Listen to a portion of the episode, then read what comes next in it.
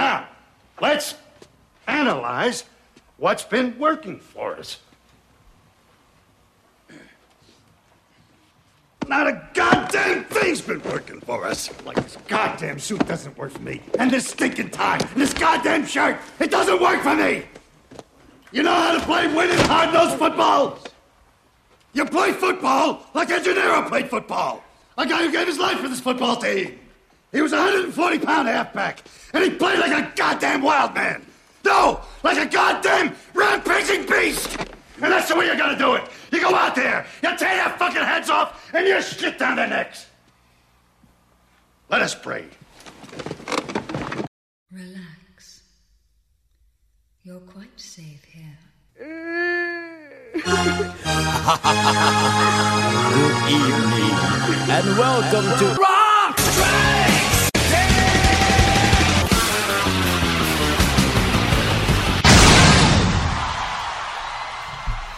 Welcome to Rock Strikes 10, the show guaranteed to always give you 10 songs, no more, no less. My name is Joey. I would like to thank everybody for tuning into the show here today, whether you're doing it at cnjradio.com or whether you're subscribed and leaving a star rating and review on iTunes and never missing one single episode. Thank you especially everybody who does that.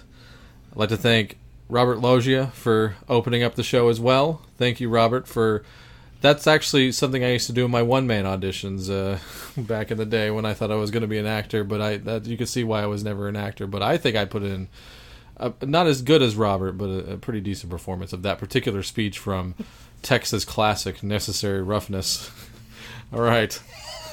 And that laugh in the background can only mean one thing. We're talking about dead people right off the bat. It's now time for another episode of The Fallen of 2016, or actually 2015/2016. Yeah. We'll say Volume 1. And, of course, Logan. Say hello to everybody. Hey. Okay, Texas classic. I was just trying to get you go, man. Yeah, it's got a lot of DFW references in there. Billy Bob's is in it. Yeah, yeah. Come on, man. Yeah, all right. Denton. Yeah, Denton. Yeah, Denton. All right. How you say that? The little D. Denton. Scientifically, it's Denton, but over here it's Denton. Denton or little D, as Randy Brown calls it. Yeah, little D. All right. Too much Texas on my hands. Another batch of fallen musicians, songwriters, producers, singers, you know, the cavalcade that you've come to expect on these particular episodes. Death. A lot of death. D-A-T-H, death. We are going to catch up pretty currently with this batch. I thought I was going to have to do a whole bunch to catch up, but no, we just had a lot of big notable ones. So let's right off the bat say... Scott Weiland is not on this episode, and if you're a friend of the show, you know why, because I did a Scott Weiland episode back in December when he died, and of course, if you're any kind of friend of Rock Strikes 10, you would know that myself and Logan are doing currently, or in the middle of, a year-long tribute to David Bowie. Part 2 should be up in about a couple of months, maybe a month. Just stay tuned for Rock Strikes 10 the rest of the year. You get lots to come. Big Bowie tribute doing. Did you do one for Lemmy? Yes, and that was the last one I was getting to here. Okay. Lemmy is part of this time frame, but of course I did, if I do say so myself, a very excellent two-parter. First part that focused on the great modern era of Motorhead that is very unheralded. And then part two, we had a little bit of fun and did Lemmy Sings the Hits. Oh, okay, yeah. So go check that one out if you haven't heard it. Probably need to go back. So all those bigs not mentioned in this episode, so I just, off the bat, doing a disclaimer as to why they're not on here. Later, Scott. Yes, they are being very represented. I like the Scott Weiland episode. You should go listen to that. Oh. You might come out with a different perspective, I think. On. Yeah, anyway. I got a hits record. Oh, it's a good hits record. It is, actually. It's fun. And if you get that deluxe, you get the boobage on the booklet there. It took forever. I mean, because how many times did we actually go, man, just sometimes you just got to put him in a room with cocaine. Yeah. But... Yeah, him and Elton John, right? No, his was... He was a heroin. He was a horseman. Oh, he was a horseman. He was not a snowman. He was a horseman. Mm. And that's... I mean, that's really worse. That'll do you in. I mean, sorry. But, okay. I don't know what happened to this guy. A guy named Wayne Bickerton. No, not a household name, obviously, and I say that quite a bit on these shows. Not at all. British man. producer, engineer, songwriter, that kind of guy. He's a utility man. This is one of those things where I look the person up, and if I like, you know, what song they're known for, I'm like, okay, I'll put it on the show. And that's, you're in.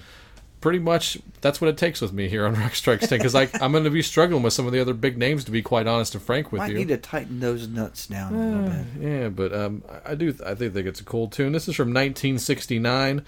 This is a song that Wayne Bickerton wrote. It's his biggest hit. When? 1969. Well, no when in 1969? Do you know?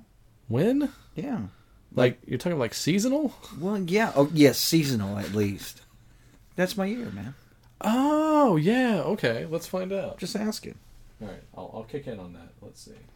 Well, it was a hit during 1969. Ooh. It was released late 1968, so you weren't a thing yet at that point. No, sorry. It would be about another year before you were a thing. But, yeah. Sorry to disappoint everybody. Yeah, that's okay. But I always think... I thought this was even a cool band name, you know, for a classic band. So, The Flirtations is going to do this song here, kicking off the show. This is for Wayne Bickerton. This is the biggest hit he ever wrote, and it's called Nothing But a Heartache. R.I.P. Wayne.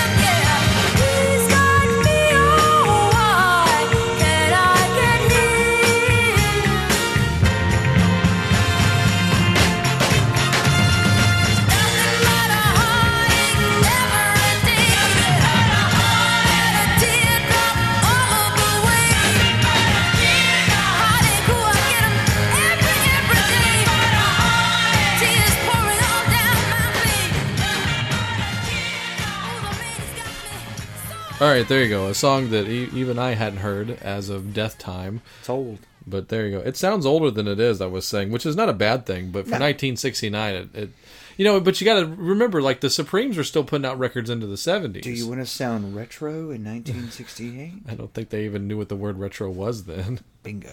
Yeah, like, retro would be like, you know, retro would have been swing. Like... Do you want to be like 5 years ago? Yeah, exactly. Yeah, Daddy-O. Yeah. All right. Yeah, so The Flirtations there with Nothing But a Heartache for Wayne Bickerton, the guy that wrote that song.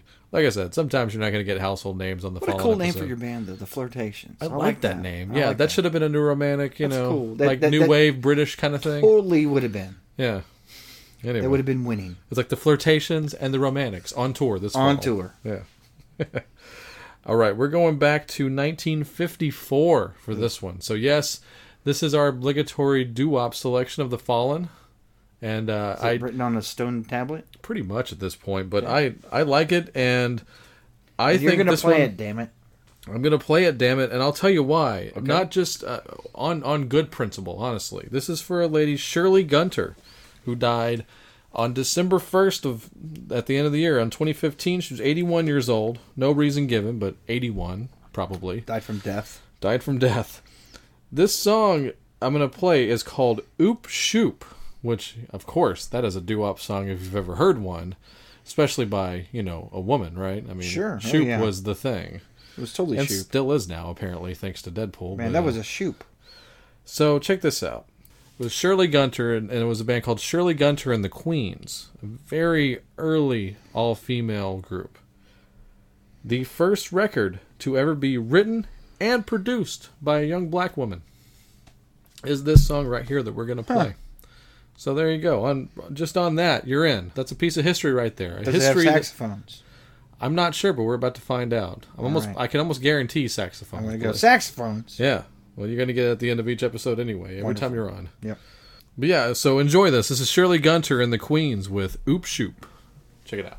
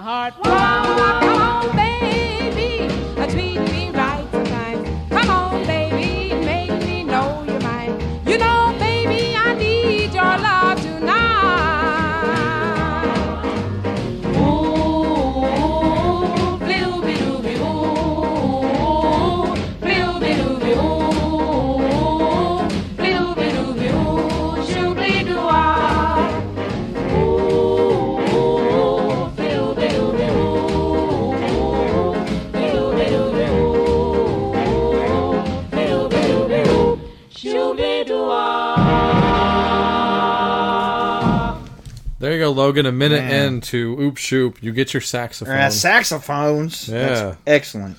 So yeah, Shirley Gunter and the Queens with Oop Shoop, 1954. Rest in peace, Shirley. You were an absolute legitimate trailblazer. Oh yeah. So our head is off. Okay, Logan. Uh-oh. Quiz time. Yes. So put your phone away. No Googling. I'm not Googling. He's been on his phone the whole episode. I have not been on my phone this whole episode. Go ahead. See. Okay. I have nothing. Okay. All right. Just put it down. I'm putting it down. I'm distracted as hell. Okay. Who put out the first version of I Heard It Through the Grapevine? This is a trick. What do you want to say? Go ahead. It's okay. Everybody else is saying the same thing. California Raisins. No, damn it. Somewhere Paul Mooney, if he's listening, is chucking shit at his iPhone. I hope so. I can't believe they put raisins out there. What are they trying to say? Whoa. Love Paul Mooney. I hope he lives forever. Oh, is he still alive? Oh, God, yeah. Wow. Yeah. Still angry. Fantastic. And he's going to live forever. I love that guy. That's excellent. Yeah, go look up Paul Mooney on your Netflix queue. That'll get you an interesting choice of recommendations after that. Well, so, original version of I Heard It Through the Grapevine. What do you want to say? Because you're probably speaking for the audience at home. It's fine. We're all friends. What did it say? Marvin? Marvin Gaye. It's a good guess, but preceded by Gladys Knight and the Pips. No. Yeah. Really? So William Guest, a very prominent Pip, has left us. Oh, he was, because only the prominent ones make it. Well, I mean, you know, there were replacements later on, but William is an original Pip. I know. Died on December 24th of 2015 of heart failure. I was waiting to hear about the California Raisins dying. Thankfully not. Or maybe they did before this series. Did you just watch Straight Outta Compton recently or something? Because they referenced the California Raisins on it. I saw it in the theaters last year. Yeah, yeah. Remember that? He's like, oh, shit, that's right. Yeah, so who have you signed? Who'd you sell? The California Raisins. Yeah, they're like, damn, because you can laugh, but they sold a million records. But they sold a lot of records, man. All right. But yes, and also sold a lot of records. Gladys Knight and the Pips, no slouches there. Maybe we should have a whole episode for them. Nah. It's just one song. It's one song, man. Yeah, and I even ate at Gladys Knight's Chicken and Waffles in Atlanta when I was there a few years ago. Great place, I recommend it. Wow. Don't feed the homeless. Anyway. Wow. That's don't pander to. They actually put up signs, and I always call it the "Don't Feed the Homeless" signs. Oh, really? Atlanta has such a homeless problem, so they actually put signs around. They put the signs restaurant up that said "Don't feed the homeless." Well, it doesn't say "Don't feed the homeless." Pander. It says don't give them money." Don't give them money. Yeah, I'm not even kidding about that. Wow. Yeah, and there's that area of town that part of Instagram, Atlanta? Whatever I need it right now. Oh, right. So boy, we're really getting off the subject here, but that's okay. From that's California Raisins to the chicken and waffles to the chicken homeless. And waffles.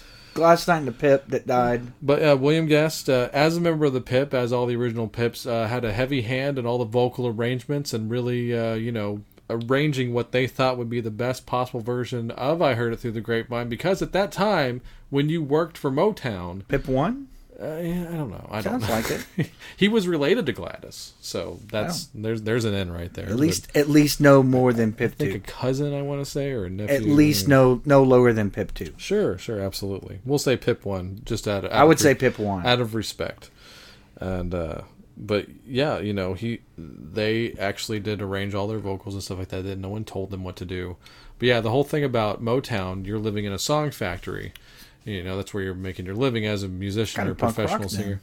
But the whole thing about writing it, getting it over, getting it past audition. Sure. And then basically Barry Gordy would give everybody a pass at a song and he'd pick what he thought would be the best possible one. So Gladys Knight and the Pips actually won the initial contest. Huh. And Marvin Gaye just covered it out of I Like the Song. So the original go-to... Well, the Pips can do it. Why can't I do it? Yeah, and Marvin's version is the definitive version. There's no argument there. But this is the... first released version. You're going to enjoy it right now. Gladys Knight and the Pips for William Guest.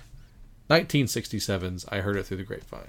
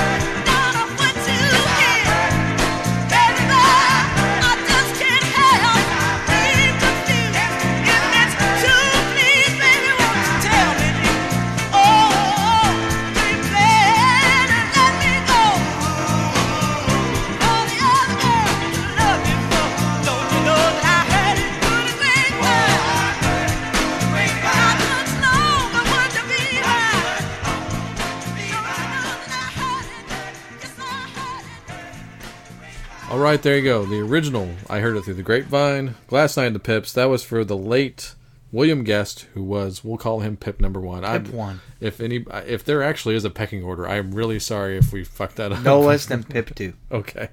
Gonna talk about a guy, an Aussie, so you can't say good day, mate. Good day, mate. I can still say good day, mate, and it's right. Back over there towards the end of the year, we're still reeling from Lemmy's death, but a little bit more quietly. And, you know, it is what it is.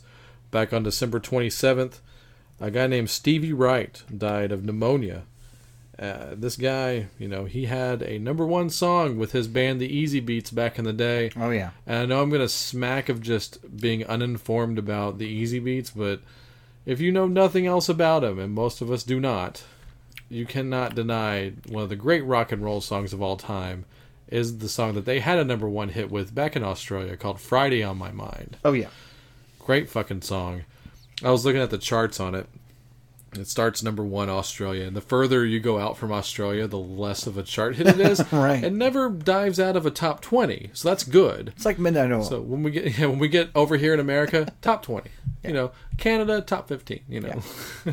England, top 10. Well, they speak the same language. Yeah, top 5 and 10 over in England. Yeah, they definitely speak the same language. G'day, mate. But yeah, and of course, any hardcore rock and roll nerds or geeks will realize that the connection to the Easy Beats is pretty much less of a 1 degree of separation from AC/DC because of the George Young connection. So there you go. Whoa. No, you could almost argue if this isn't a hit, we don't get an AC/DC. So bless that man. Thank you for having something to do with us possibly just getting AC/DC. I'm going to give him some credit. All right. George gets pretty much all the credit. All right. But, you know, this was their foot in the door. This was their feet off the ground and getting a name. And the record they listened to and said, hey, I want to start a band. Yeah, and next thing you know, it's a pub rock band that was playing stadiums. Yeah, yeah, sure. Or like, you know, at least the Playtone Galaxy tour, okay. You know, yeah. All right. And Albert Productions happened because of this, the whole thing. So sure. Yeah. So this is a gateway to greatness, like I said, even just on principle, but even if it wasn't one of the great rock songs, one of the great rock songs ever, and this is for Stevie Wright, please rest in peace. This is the great Friday on My Mind. Monday morning feels so bad. Everybody seems to nag me. Coming Tuesday, I feel better.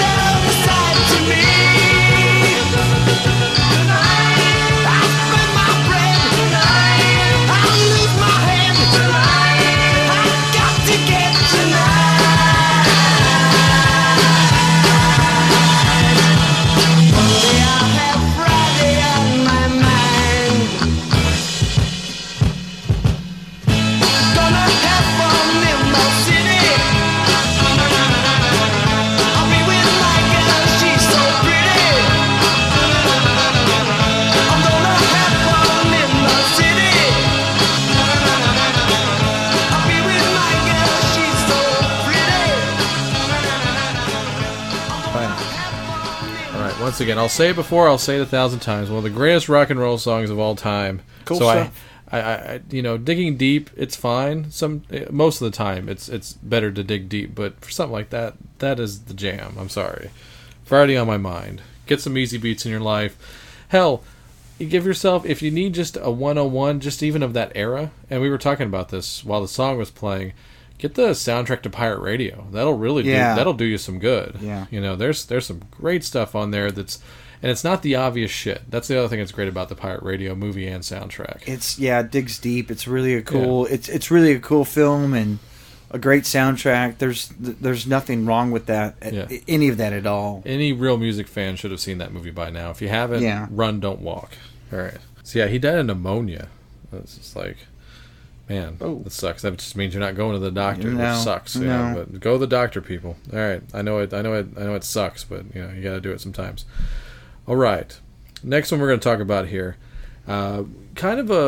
we talked about a sort of extended family member of this band a few episodes ago. I think the last time or the second to last time we did a Fallen episode.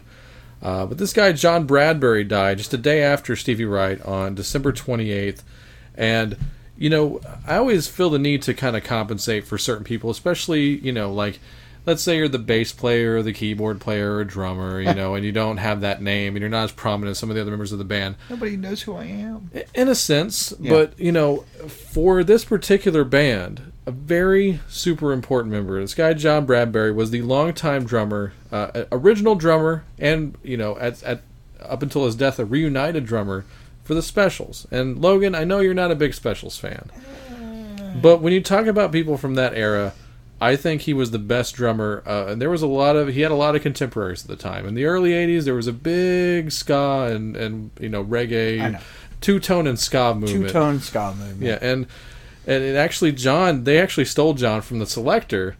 At the time, they were even doing a split together, like a split 45, and they stole John from the Selector. Yeah, but, right. I love me some early Specials. I mean, I love Specials anyway. John played even a big role in their reunion that happened a few years ago. So this guy was super important to the band, and he should be recognized. I'm going to play you one of his finest moments here. This is a live track, actually, which you can find on the Special Singles Collection. It's very much in line with the studio version of this song from the debut album. It's a song called Too Much Too Young. But when you hear him play on this live track, you're like, yeah, that guy can go. So here, this is for John. This is the Specials with a live version of Too Much Too Young. Too much too young. You're done too much, much too young. You're married with a kid when you could be having fun with me. No more thinking. You're done too much, much too young. And now you're married with a son when you should be.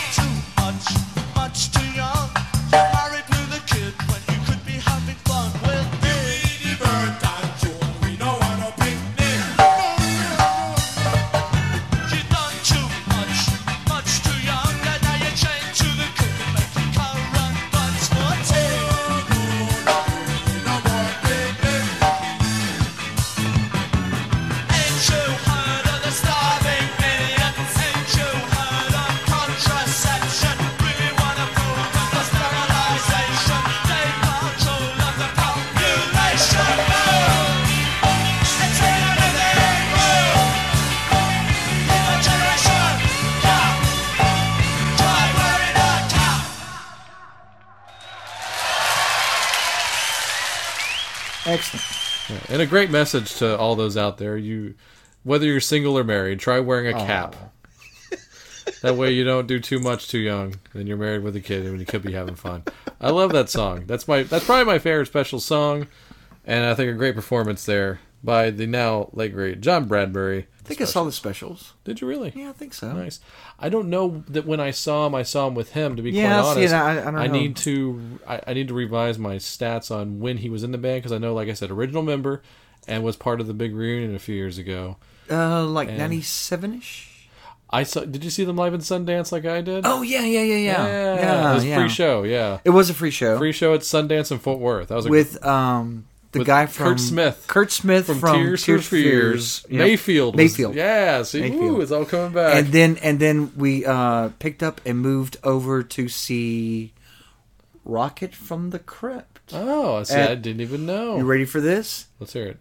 Deep Ellum Live. Yeah, which I just walked by the other day. Which they actually shut down for like a few minutes because they didn't have a dancing permit, whatever that meant. So like dancing permit. Yeah, it was stupid, man. It was like 30 minutes of no Rocket. I had to fucking wait. It was unbelievable. Thank you, America. Thanks, Dallas Code Enforcement. You know what we should do? I'm going to get into this, and I'd like to see someone else tackle this, so I feel it's okay to go public with it. Oh, I'm going to start doing some family tree episodes down the road. Rocket from the Crypt is a hell of a contender. Oh man, that's for a family tree. Shit. So there's a lot of good stuff coming out of there. All right, you got to dig deep. Moving on. Not real deep. Speaking of a family tree, there's a segue for you. Speaking of a family tree, someone who this is a major death. I'm not going to front. At the same time, there's going to be a couple of major deaths we'll talk about for the duration of this episode. Where not really a fan, but was this a fan one? Yeah. Well, okay. Well, this is. I was thinking. This is a big one, but like it's one of those things where I'm like, okay, I'd be an asshole if I didn't. I chose to be an asshole at one point during a Fallen episode for Whitney Houston, and I still stand by that. But I feel, for some reason, like if I let Natalie Cole go, I mean, I'm sure I'd be forgiven, for sure. But and here's the funny thing: I'm at least doing more than the Grammys did, because apparently their family got really pissed off. They were mad, dude. And I really am pissed off at the family because they chose to single out Lemmy as like, hey, you're doing a thing for him. Why not her? And I'm like sitting there going, well, first of all, if we're talking party favors, right? It's Jack Daniels versus heroin, right? Sorry. Yeah. Okay. Yeah. I read the bio. Okay. Yeah. Natalie Cole. Thank you. Okay. What was she? She was into crack and heroin. Crack. Yeah. She was like, look like I do crack. Yeah. She was like Whitney to the umpteenth power. She actually had to go. Did she really? She had to do that rehab versus jail thing. Okay. Because of child neglectment. Let's rewind a little bit. Okay. You read the bio. Well, I read the page. Okay. I was gonna say. Damn it. I knew you were going to bust me on that. Yeah, I was going to go, you read the bio? I read the wiki page. Come on. Which is basically taking the bio. Which I'm sure that and readers digesting it. Okay? I'm sure that there's at least two different bios on, at least two. I'm going to give it minimum. Well, I mean, on Natalie Cole. Yeah. And also, you could probably squeeze in like another three on that for a total of five with Nat. Her father-in-law. Okay, sure. But you know, I'm just I just wanted to clarify that it wasn't really a bio as much as it was a wiki page. Sure, but it's a very long wiki page because she had a lot of successes. History. She had her peaks and valleys. Yes, she did. And like I said, you know, they're going to play that card. I'm going to play that card. How about that? Sure. Because that's bull. I'm sorry. Okay. You are She got more than Abe Vigoda. Okay. Yeah, especially at the Oscars. She got her foot in the door because she's a daughter of one of the most successful singers of all time. See, I think nowadays people kind of discount Nat King Cole's contributions as time goes on. Oh, no. But that guy was the shit in his day. He was totally the shit. Like, go watch the movie Ray. And there are so many goddamn Nat King Cole references. That's how much of King shit Nat King Cole was in his day, because Ray Charles was impersonating Nat King Cole during his original auditions. Yeah. And he could do a very good impersonation of him. But when it came down to getting in the studio, like, man, you sound too much like him. Superior talent. Yeah. Nat was. Yeah. And, you know, and it should definitely be said, here's the guy that got over with white people when that wasn't happening. Like, him and Sam Cooke were, like, kind of the first trailblazers in that respect. But moving on from that, you're Nat King Cole's daughter. Right. So you're going to have a foot in the business. So right off the bat, you know, her two biggest hits are covers. Pink Cadillac and Unforgettable. Fairly. Yeah, so I figured, you know, we can all digest this one. This is a Bruce Springsteen original. And this is one that I actually had try to lobby for Unforgettable because... Hey, man, it won a Grammy. Yeah. Here's the thing. You can't take this away from her either. No. Very few people have won Record of the Year and Album of the Year. Oh. And Unforgettable did that. Yeah. So, hey, I there's no argument there. I remember playing the heck out of that record whenever it came out. Yeah, but you're gonna put it to me on the show. Would I want to play? Would I rather play? No, it's fine. You can play Bruce Springsteen because I still like Springsteen. No. I'm not gonna play Springsteen. I am gonna go ahead and let Natalie sing it. Let Natalie's whatever. You know what I'm saying. And you know, you're a pretty decent Springsteen authority. This is a B-side originally, right? For Pink Cadillac. Yeah, it was a B-side. Go ahead. Yes, it's my. I don't know anything, but I know the B-side to Dancing in the Dark. It was Pink Cadillac. Yeah, there you go. So, which apparently has brought me a lot of leniency in the knowledge of my knowledge of music is going, oh, yeah, I know that the B-side, the Dancing, whatever. A lot of people don't know what B-sides are. Some people don't even know what a B-side is. I'm not even sure what a B-side is anymore. So, like, let's say 3 or 4 years later, and Natalie Cole's got a record coming out, a producer suggests that she covers this song because Bruce hasn't really... You know, he didn't put it on the main album, and I thought it was funny because Natalie has a hit. Right. Natalie has a hit with Pink Cadillac, which I remember this because the pop station I used to listen to back in Abilene, back in the 80s, they would, you know, that's the first time I heard Natalie Cole was this song. Mm-hmm. And then right after that, maybe about a month or so later, they figured out, hey, let's just go ahead and play Bruce's version. So I remember them playing both songs simultaneously on the radio at some point. Yeah. So there you go. So there's my personal history that's pretty much all the personal history I have with Natalie Cole. It really kind of opened up the Springsteen side of it, honestly. It really did. Yeah, and he finally put it on a... God, did I have that 45? I don't remember. I don't know. I might have it now at this point. I wouldn't expect you to know that, but I mean, you know, I might have had that. But while Logan contemplates that, let's check out... And yes, I will go ahead and apologize in advance for the 80s production because it's a little rough. Well, no, it's painfully so 80s. It's so slick. Painfully 80s, as I always term it. Yeah, but I dig the tune. And Springsteen apparently said he liked it, and he didn't think a woman could pull it off without it sounding dirty. How much money do you think he made off of that? Of course I'd like it too. Yeah. Hey, Nat King Cole's daughter covers your song? Sure. Can you go wrong with that? Yeah. I looked up the history on this song. He turned down a would-be recording of this, as in, like, he kind of had... You know, when you go to somebody like, no, I don't really want you doing that. Oh, really? Bette Midler was going to put it out in 1983. Ooh, that wouldn't have been very good, though. And he said no. Yeah, so I agree with him. Yeah, so Natalie Cole got the thumbs up, though. So here you go. A Bruce-approved cover of Natalie Cole doing Pink Cadillac. Nice.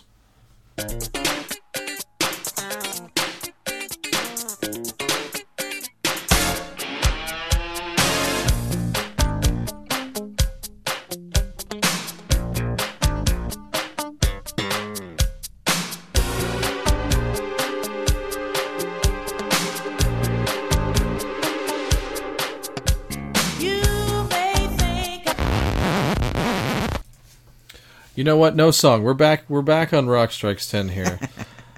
You know, normally we do these things and then we play the song and we go, you know, we try to do it kind of, like I say, as live as possible. I was listening to that again. It's totally live. And we're not playing Natalie Cole's version of Pink Cadillac.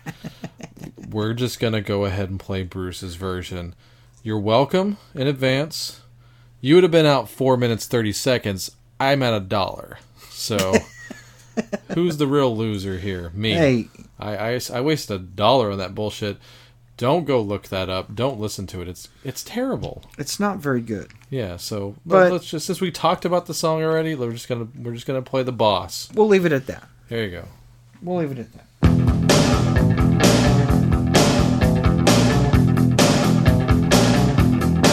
Well, now you may find a hole in for the fool. You may wonder how come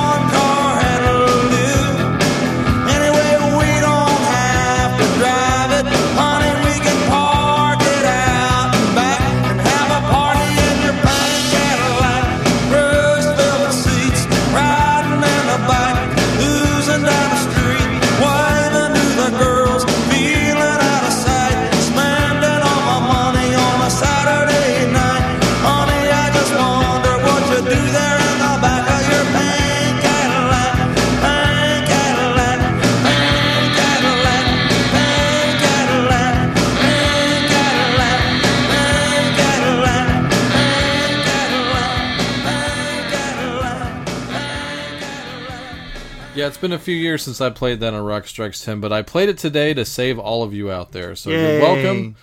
And once again, I have played Clarence Clemons on the show. When Clarence died, I played his version of the Peter Gunn theme. What's he playing on that track? The Peter Gunn theme.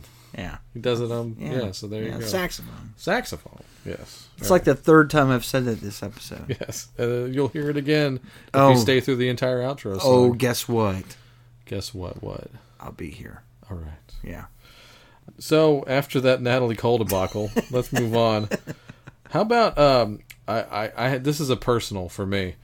A guy named Brad Fuller. We're not playing a song. I'm just going to do a few mentions here. Oh, okay. So Brad Fuller, a video game from Night Ranger score guy. No, not Brad Gillis. Oh, okay, sorry. Brad Fuller scored a few video games in his day. One being Marble Madness, which Tamagotchi has great. No, killing me. Brad Fuller, obviously an American. Or Canadian, something like that. Well, if he did video games, it could have been like Pokemon or something like that, right? I don't think Fuller is a Japanese name. Sir. No, it doesn't have to be Japanese. He could have totally done it. You played the card, I didn't. I'm just saying. Right. Brad Fuller is responsible for probably one of the greatest earworms in the history of video games, outside of the Super Mario theme. Dun dun dun dun dun dun dun dun dun dun dun. Dun, dun, dun, dun, dun, dun, dun. Yeah, Tetris. He did the freaking theme to Tetris. I didn't so you might be out on that. You might have played the non-audio. No, I totally played Tetris. Okay. Actually, my mom played Tetris so much. Yeah. Well, the home computer version. I probably blocked it out. The home computer version didn't have the song on it, sadly. Only the Nintendo versions. Well, we had the Nintendo version. Oh, okay. So, right. But that was. I'm thinking of my mom. She had the home computer version. Oh, jeez, man, my that's. Yeah. Yeah, so he scored Marble Madness and Tetris. I had to mention him just because... Marble Madness. Yeah, I loved Marble Madness. Holy shit. Yeah. Was that like Crystal Castles kind of? Ish, yeah. Yeah, I think it was the same designers. Same sort of Cubert-ish. Yeah, I'll ask Chris next time we do a Skype thing. Yeah, hey, Chris. How about this guy? You know this guy, Robert Stigwood. Impresario. Manager. Mr. 70s, Robert Stigwood, if there was a musical, he made the movie interpretation /soundtrack, RSO Records, Saturday Night Fever, Grease, Sgt. Pepper's Lonely Hearts Club Band, producers. Managed the Bee Gees. Oh. I mean, that guy, Frampton, the guy seemed to be everywhere at all times during the 70s, Robert Studio Stigwood. Studio 54. Stigwood has left us. Did he die from cocaine? That guy, I don't know. I mean, I can't believe he didn't then, but yeah. I'm just saying, Yeah, that's one of those guys I didn't realize he was still alive, to be quite honest, but Robert Stigwood, big player. No offense. Yeah, no offense. But man, that's a... Woo. He outlived 2 of the 3 Bee Gees. That's crazy. Wow. Yeah, that's fucked up. All right. Put that in perspective. Yeah, but he didn't have any musical talent, but he figured out a way to stay in the game pretty much his whole life. I'd figure it out, too. Yeah, I think he had a... I need to read more. 2 out of 3 Bee Gees. Man. I know. Man, props to that. Whew. So moving on. Next song we're going to play here. This is a song part? This is a song. Okay. Guy named Otis Clay. He died January 8th. This is the first of the January deaths of 2016. January 8th, which did happen to be Bowie and Elvis's birthday. Yes. Yeah. And he died of a heart attack as, soul singer. So there you go. That's always seems to be the case. Yeah. Otis Clay, definitely not a household name, barely in soul music, but one of those things. Looked it up, liked the song, and you go, oh yeah, Otis, that guy is definitely a soul singer or a blues guy. And yeah, that's just the way it is. His name's Otis. Otis is a dead giveaway right there. No, wait. Maybe I should rephrase that. Ouch. Well, I had to pay $1 for this, so it's not totally a giveaway. Okay. But, and I said, maybe the name had an influence on this, but let me know what you think of this, because we're going to play the song here. And some other people may know this as a cover. 30 seconds. That's all I need. But Otis Clay kind of sounds like Otis Redding a little bit, but the production is like just Al Green all the way. So it's like if Otis Redding sang with Al Green's backing band, this is what it would kind of sound like. No one's as great as Otis Redding. Don't get me wrong here. But it's a cool track. And for those of you who might be a hardcore fan of this guy, you might know this is a song that Bob Seger covered later on. Turn the page? No, it's not. Night Moves? No, not anything obvious. Oh, okay. But we're going to play this song here from 1972. This is Otis Clay with Trying to Live My Life Without You. Deep. I used to smoke 5-pack cigarettes a day. It was the hardest thing to put them away. I drank 4 or 5 bottles of wine. I kept a glass in my hand all the time. Oh, breaking those habits was hard to do. Nothing compared to the changes that you put me through. Trying to live my life without you, baby. It's the hardest thing I'll ever do. Forget the love we once shared. It's the hardest burden I'll ever bear. Oh, baby. Mm-hmm. Yeah. I had the worst reputation around for chasing all the women in town. I thought changing my way of living was hard to do. The worst habit to break, baby, is loving you. I've done everything I tried to do, but it's gonna take a miracle to get over losing you. Trying to live my life without you, baby.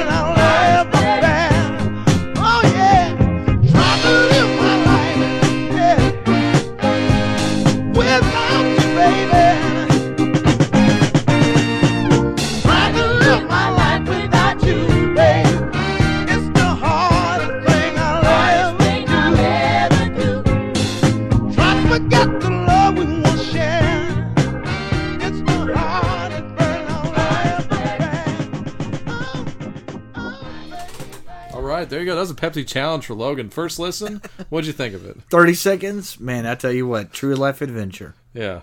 And you thought that was going to be a savvy ballad. For a second I was, but man. It's a love-lorn ode. 5 packs of cigarettes a day, man. It's an ode to cigarettes and alcohol. Ooh, man. Otis died of a heart attack, by the way. No way. He hung in there, didn't he? For doing 5, well... It took damn near 40-plus years of them cigarettes and wine to catch up to him. How old was he? You got that down? I don't. Oh, man. I didn't. You know what? I fucked up. Maybe he's a George Burns of, like... fucking soul music. Soul music. And obviously even... It's pretty hardcore. And even more of a tie-in to, like, what I call the Al Green influence, also had right away, I mean... Yeah, and then apparently he had a lot of gospel ties, too, so yeah, there you go. Yeah, but that was his biggest hit, if he had one... That's how I found it. But that's what you wanted. That's what you got. That's super cool. A little bit of stacks. A little bit of a high-low. Nothing wrong with that. Good stuff. All right. 5 packs of cigarettes a day. Shit. This one, I hate to hear shit like this because, you know, everything sucks. Cancer sucks and heart attacks and all that stuff. But Alzheimer's, man. Man, that's a shit. That's a bitch. I'm sick of hearing about it. I can't believe that we can't. Anyway, but off the soapbox. On January 17th, we're still reeling from Bowie, and I totally get that. We're still, to this day, reeling from Bowie. Yeah. A guy that Bowie definitely was a contemporary and fan of. This guy, Dale Griffin, who was the original drummer of Mott the Hoople. Yeah. He died, and like I said, he dealt with Alzheimer's for years, and it just sucks. But he was on all those classic records, and even, you're going to love this. was like an in-house producer slash engineer for John Peel's BBC sessions for like 15 years. If you have any BBC sessions, even down to, you know, your Carcasses and stuff like that. I was going to say Carcass and Susie and The Cure and all that. Sure, all that everything. Shit. He was way intricately involved with all those Peel sessions. Yeah, when those guys think that was a thing whenever I read about this. That, I mean, it's the guy from Off the Hoople. Oh, all the young dudes. Okay, I get it. Yeah. Oh, wait a second. He was in with all this Peel session stuff. Yeah. Man, that every to me, one of them. That to me was way more. Are you gonna play something from the Carcass Peel session? I'm sorry, man. Not tonight. You don't have any. I might somewhere, but we're gonna play something he actually performed on. You know, because that's like a first half, second half career. I think I have some of that. I'm sure you do. Hit up Logan on the Twitter. Don't. He'll send it out to you. I know. Nothing wrong with any of that. No, I love Carcass. Of course. Love Carcass. I'm just fascinated by John Peel's... Just Peel. The fact that Peel loves like extreme metal is funny to me. Let's put this in perspective. That you have your Peel sessions. It's a weekly radio show, and you're playing Debbie Gibson. Let's put this in time frame. Debbie Gibson, but then you're also turning around and playing... I don't know, Slayer, because I mean certainly they're still relevant at the time, right, yeah. But you're playing all sides of music. Yeah. If any radio programmer had done that here in the United States of America, never fly. The country that God loves the most. Of course, that's we're winning right there. Right. So, but it's over. It's over. It's over. Don't worry about it. We're winning. But we couldn't get that together here in the States. But for some reason, there in the UK, that the whole swath was incredible. Good word. That you could have a producer, an auteur per se. I was gonna say a tastemaker that could just stretch all across the canvas, from pop music to more extreme music. Much props to John Peel and anybody that worked with him. I was saying, Dale was one of those guys. If you were lucky enough to hear him, Dale was the guy that made him sound good. So it's no small feat. And like I said, drummer for Mott. I've been caught many a times by the car next to me air drumming on this one, so I figured it's apropos since he was the drummer. Yeah, this is one. If you, I believe you were at this show back in 2000 when the great Tomahawk darkened our door in Dallas at Trees. Yes, they threw out a cover song, and it was a Mott the Hoople song. Yes, and that's the one we're going to play here. Okay, so here's that. Here's Dale with some great power drumming. No, I don't remember from the album Mott. This is Violence.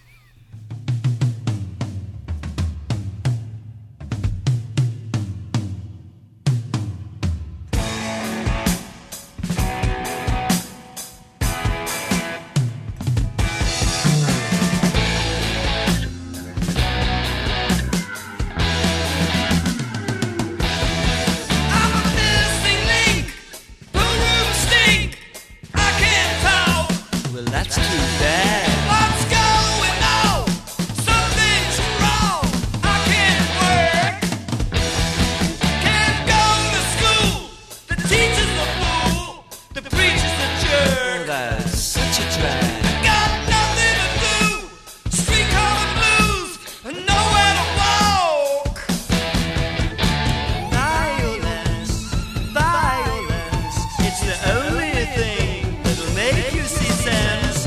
Bye.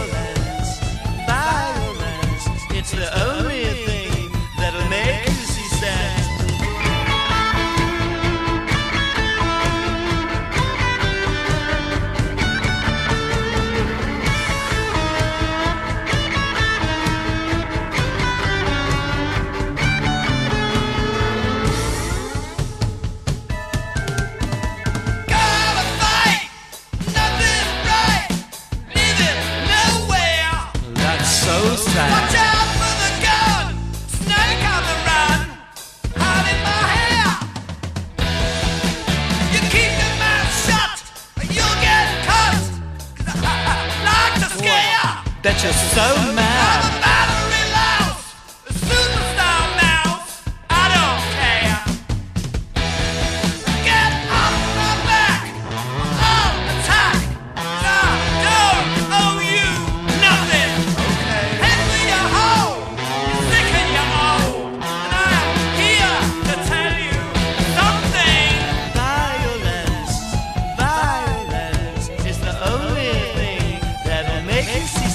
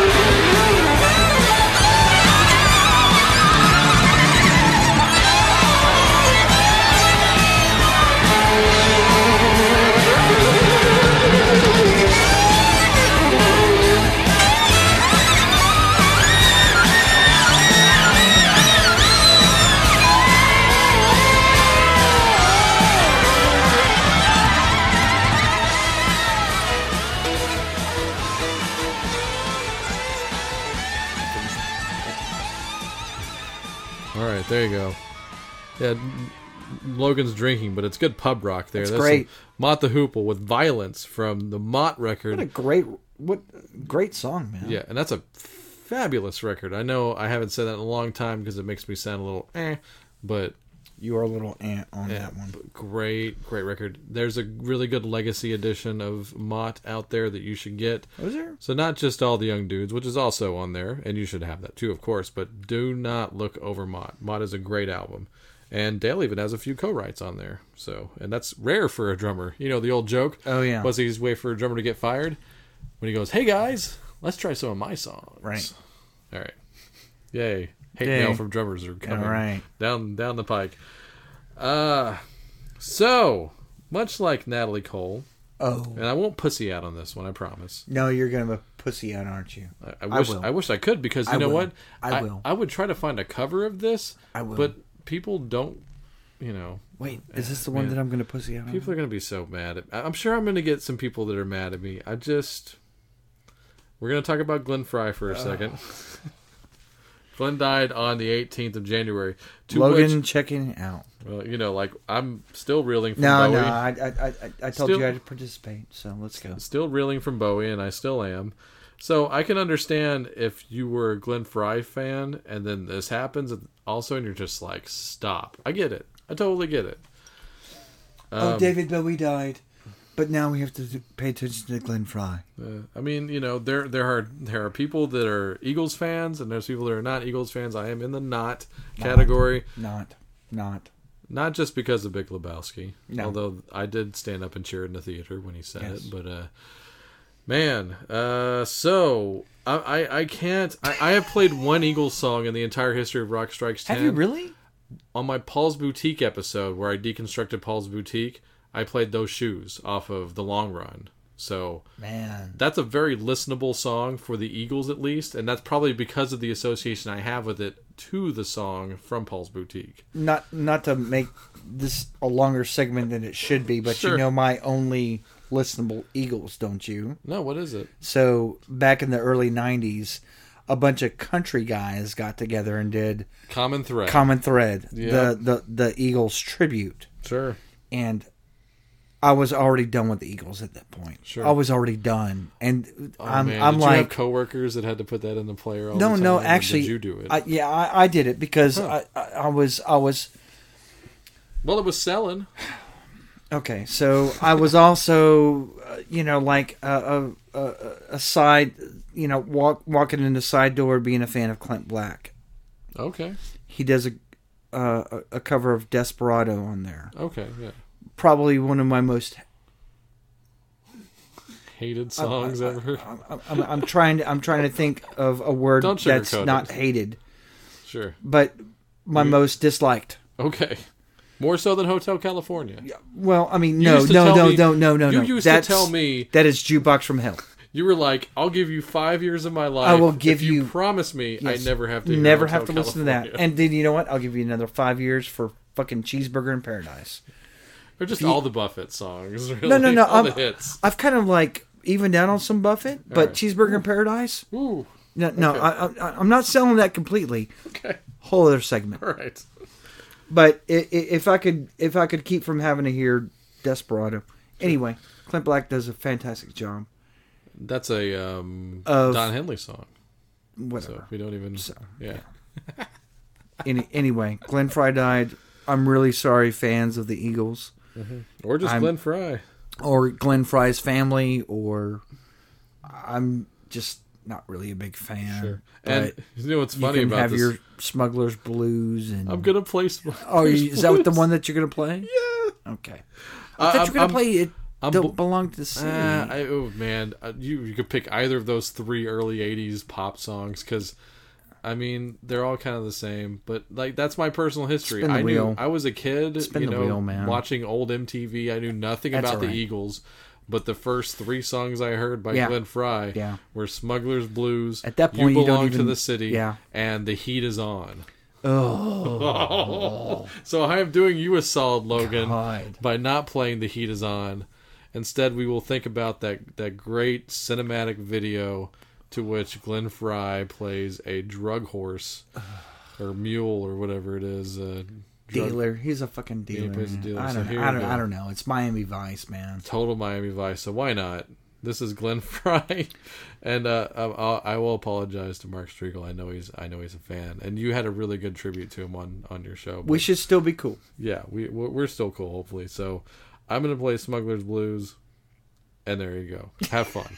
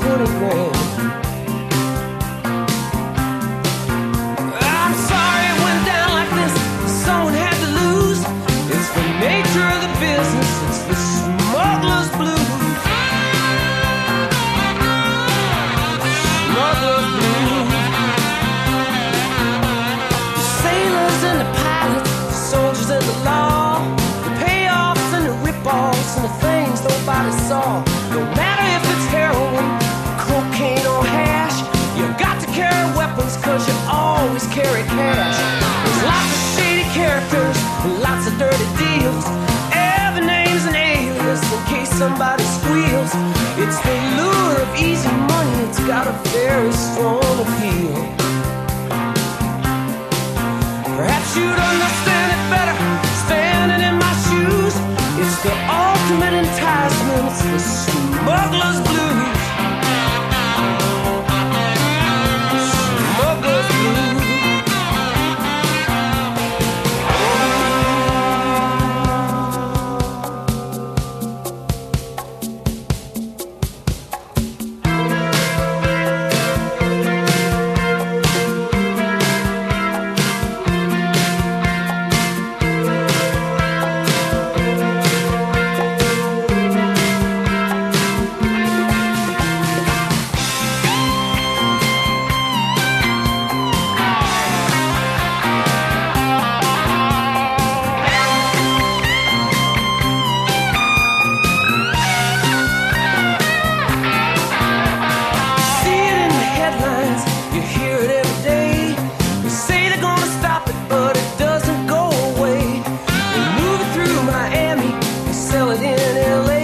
They hide it up and tell you right, I mean it's here to stay. It's propping up the governments in Colombia and Peru.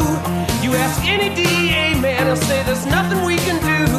From the office of the president right down to me and you. Me and you. It's a losing proposition, but one you can't refuse. It's the politics of contraband, it's the smuggler's blues. Smuggler's blues.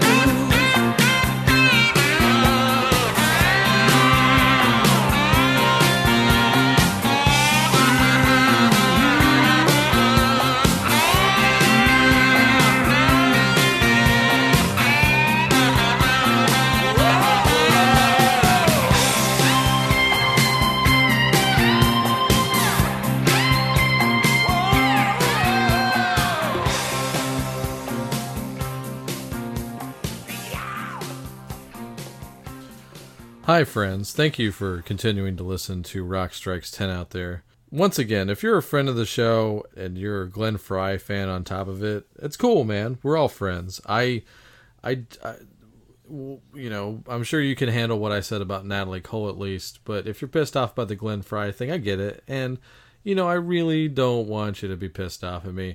Plus, I have like 17 listeners or something, so I'd hate to lose at least, you know, even one of you.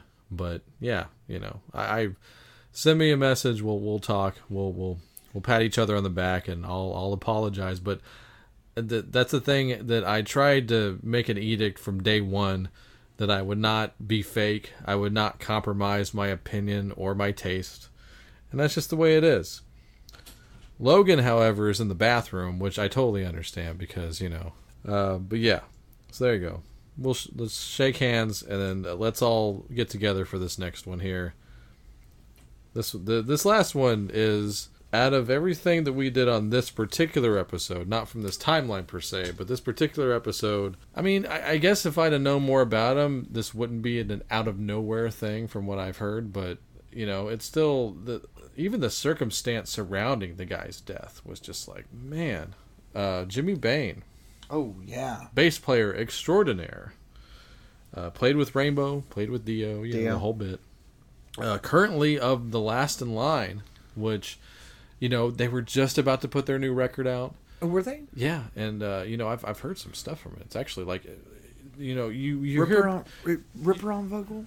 No. I forget the guy's name, but the guy's good. Okay. It's one of those things where you hear about those guys getting together. Like, when I initially heard that Last in Line, which is Dio's original solo band, minus Dio. Yeah. And, man, when I heard the sound samples, I was like, man, this does sound like tracks from those original albums. Yeah. So I was like, and the singer, not bad at all. And does it, you know, he's not trying to do the Dio. You know, he probably can. Yeah. He's doing it. It's very respectful sounding. And I actually am going to go buy the record because it sounds good enough to me. Of course you will. This is going to be, that's Jimmy Swan's song apparently as well. So they were gonna be on the Def Leppard cruise because of the tie-in to Vivian Campbell, of course. You know, Vivian's in Last in Line. It's like, okay, you know, let's have them out there. Yeah, that Def Leppard cruise was a fucking disaster from everything I heard about. I'm sure I heard that people had a good time. Eddie Trunk tried to smooth it over with the press, but Def Leppard wasn't able to play. Well, they did and they didn't because Joe got laryngitis. Yeah. And it's like it's not like, oh, I'm not doing the show. It's not like some diva shit. Right. Like, he got, like, this, like, mutated bronchitis kind of thing because they were playing some sort of motorcycle fest, and they said that he inhaled so many toxic motorcycle fumes that the doctor put him on a shelf for, like, a month or two or something like that. And that's why those Def Leppard dates got postponed. Huh. Just because of that one incident. But then, like, so he gets laryngitis as they're boarding. And, so listen up, don't go to NASCAR. It's like a Sturgis kind of shit or something. That's awful. Yeah, so they kind of do like a mini set with like other bands that are there filling in on the vocals. I was going to say singing, you know, people like, you know, those guys. Every one of those guys in Def Leppard can be a lead vocalist on their own. They're all that talented, but you know, they tried to make do with what they had, and then fucking like Last in Line are supposed to do a gig, and Jimmy Bain fucking dies on the boat. On the boat? Yeah. He died on the boat? I didn't even know that. Yeah, and that's the other thing that was really fucked up. people, and there was a lot of like bloggers and podcasters that were on the cruise, and they're like reporting his death, and the family didn't even, they had to find out that way. Oh shit. Like Jimmy Bane's family found out like through social media that he had died. I didn't know that. Yeah. And some people said they saw him the night before and he didn't look very good, and so it's just, I think it's a, I think they have chalked it up to a lifetime of, you know, a little bit of heavy living, so.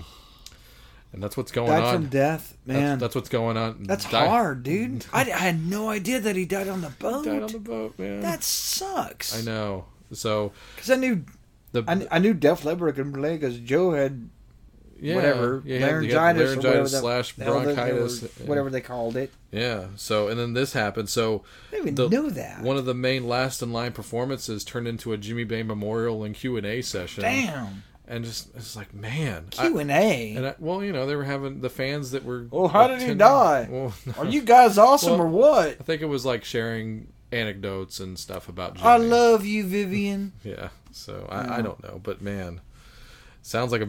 I really wanted to go. I was really bummed out I didn't go on the cruise. Which apathy is that? Is that... Oh, Vinny. Yeah, it's a Vinny. Okay. Yeah, so... But man, what a hell of a rhythm section, right? Shit, no kidding, man. And was. So this turns into what to play. And when it's somebody this cool and then playing on so many cool records, I went with, you know, I didn't want to go too obvious. And you go look at all of those initial Dio albums and then a few late, I mean, you know, here we go. Holy Diver, Last in Line, Sacred Heart, right? Dream Evil. And then you can see Jimmy's name pretty much on every song. There are very few times where you don't see his name on the writing credits. Yeah. And then you go up into Magica, Killing the Dragon, on those two. Killing the Dragon. Yeah, good record. Shit, that's awesome. So, I think I'm going to go kind of meet it in the middle here. Are you? Like Up the Wolves? No, he actually wrote songs for it, did not perform on it. So they were still using his material by the time they got to Lock Up the Wolves. See, so I was sort of right. Yeah, so yeah, you'll find his name all over that album as well. I was filling in a blank because I thought, he didn't say Lock Up the Wolves. Yeah, no. Certainly he was on Lock Up the Wolves. Yeah. Anyway, a little Sacred Heart. Ooh. And this one right here, I love this one. This is a barn burner. So this is for Jimmy, and this is King of Rock and Roll.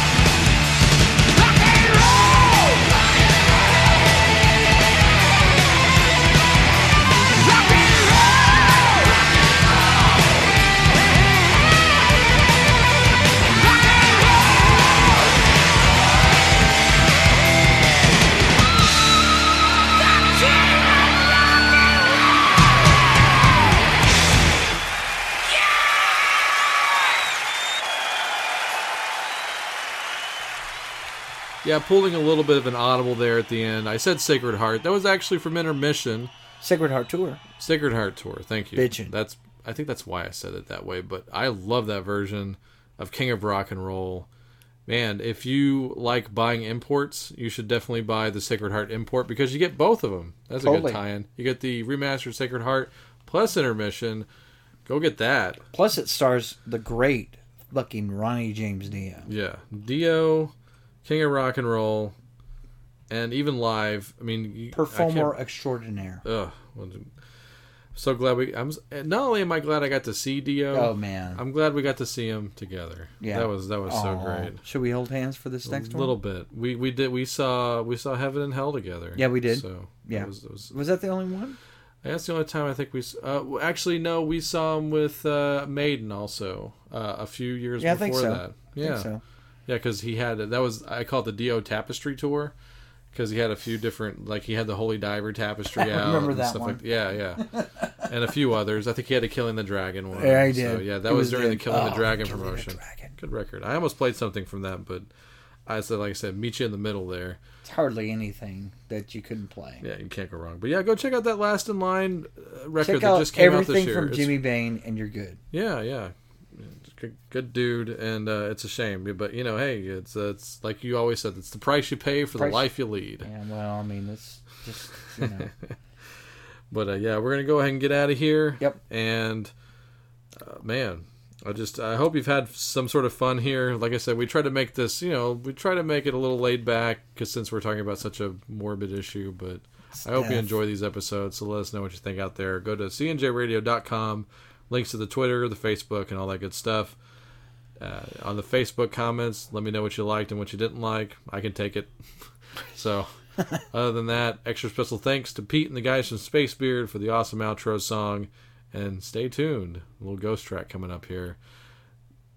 Duly noted, every time Logan's on the show, I play this after the outro song. So, is it really? Yeah. So, anyway, for everybody else, we'll see you on the next one. Have fun. Check you later. Talk to you later.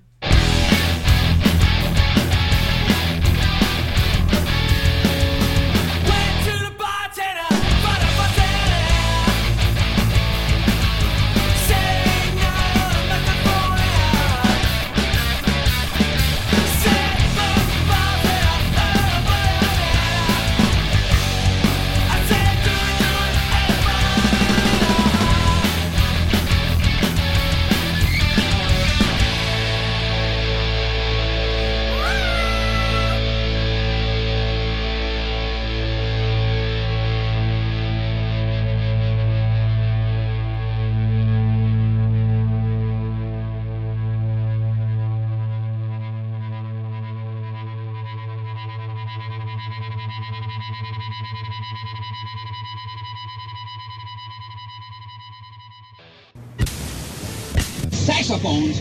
You gotta fucking be kidding me!